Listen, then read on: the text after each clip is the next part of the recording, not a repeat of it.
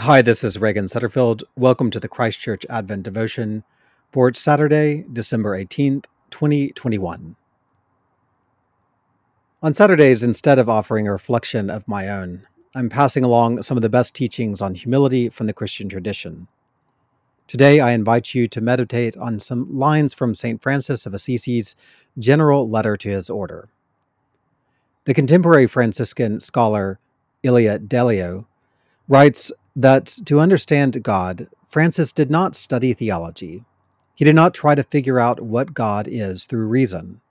He simply spent long hours in prayer, often in caves, mountains, or places of solitude, places where he could distance himself from the busy everyday world.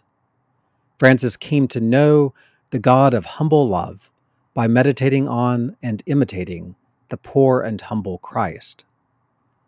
One of the most profound places Francis came to recognize God's humility was through the gift of the Eucharist. As we prepare to receive the Eucharist on Sunday, use this reflection as a guide for, to your prayers and meditations.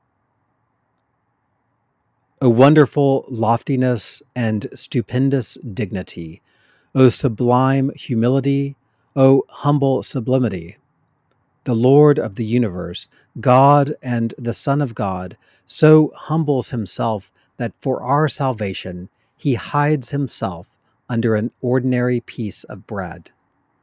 Brothers, look at the humility of God and pour out your hearts before him.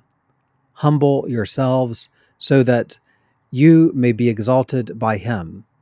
Hold nothing back to yourselves, for yourselves that he who gives himself totally to you may receive you totally.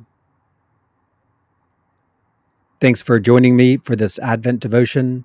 Have a blessed day.